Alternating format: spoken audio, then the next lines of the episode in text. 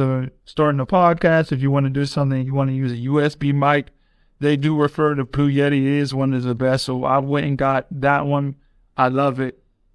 Forgot it in a hotel. And I'm like, how do I forget my microphone?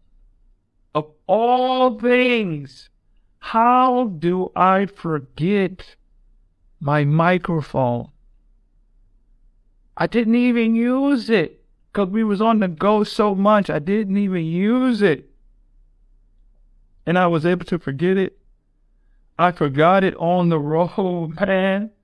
So I'm so blown. I'm like, I can't believe I just left my microphone of all things.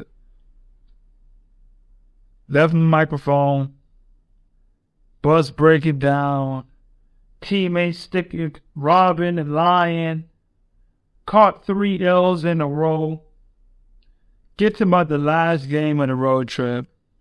And now uh, this is like, it's a win or win. Like, we have no other choice because we're still in the standings, like we're still in the fight for like third place, second place, because we still got about nine games left.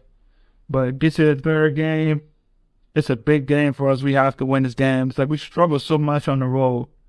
Playing in the game, not having the best game, not even going to get get into it with my teammate situations because I don't like to really put too much people out when it comes to basketball. But every okay, every basketball player that plays overseas knows like and 90% of majority of the times when you're playing and you're in a situation, you're the go-to guy. Or supposed to be the go-to guy. In Argentina, it's like they don't believe in that.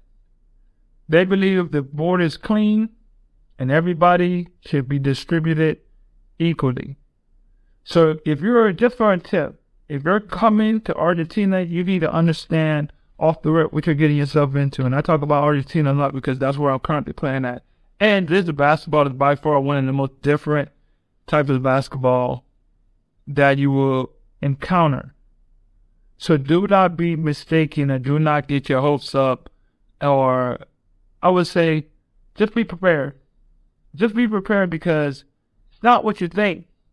They're not they don't believe in the mantra of you're the best player, so we're gonna run through you like majority of situations. Now, China, you're getting the rock. Japan, you're getting the rock. A lot of places in Asia, a lot of places in South America, with the exception of about Brazil, maybe Uruguay, some teams. Nah, I can't say that. Nah, Uruguay, I got the rock. But here in Argentina, they're not giving you that rock. You're not gonna just go out there and just go crazy. You're gonna be getting about 12 shots, 11 shots, four shots. You gotta think about that as a basketball player. You're getting probably about, some games you will probably get about six shots up in the game. As imports, you think about that a lot because a lot of our game is dictated on about the scoring potential that we have or, you know, you be a team player, but you gotta score the ball. Like, you gotta score the ball. If you don't score the ball and put up um, points, I don't care what situation you're in. Any team that's looking gonna look at that situation and say, "Ah, oh, what's going on here?" They're gonna look at what's the situation. Why are you only getting five shots and only scoring seven points a game? That's not gonna work. Ah, I don't want you to ever think that it's gonna work. You better you better go get a rebound, you better go get a steal and make sure you get your shots up. And that's just back from gotta keep it real. You could think like some teams they're gonna rock with you if you got a back like if you have a background and it don't even honestly it don't even really matter about all this background situation. If you don't come out there and put up numbers and hope some type of numbers, good luck with your next job. You think that they don't look at those stats, they look at all those stats. That's why I really work on my game being very efficient. You have to be efficient in your game. Getting shots up, making sure if you do get seven shots, you knock down five of them.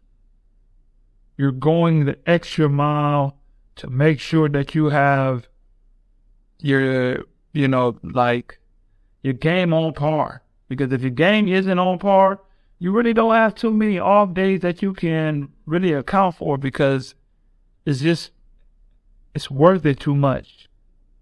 You can't afford not to have too many bad games. It's just not part of the overseas life. You just can't afford it.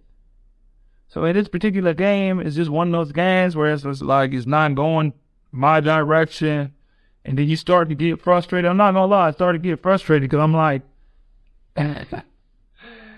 literally the whole first quarter of the game, I didn't touch the ball. And I'm not even talking about like touch the ball to put in scoring opportunity. I'm talking about touch the ball, period. I couldn't even touch the ball to catch to swing it. For the first eight minutes of the game, I couldn't even touch the rock to get a swing. You got to think about how you feel about that situation as a basketball player. For the whole first quarter, I don't even get a swing pass so I can even swing. I can't even feel the ball. I can't even feel the rhythm. The ball has energy when the ball is flying around on the court and the game is going. You want to touch it because that's going to give you some energy. You want to feel a part of the game. I don't touch the ball for the whole first quarter. And I thought, I'm like, oh, did I touch the rock? I come to the bench.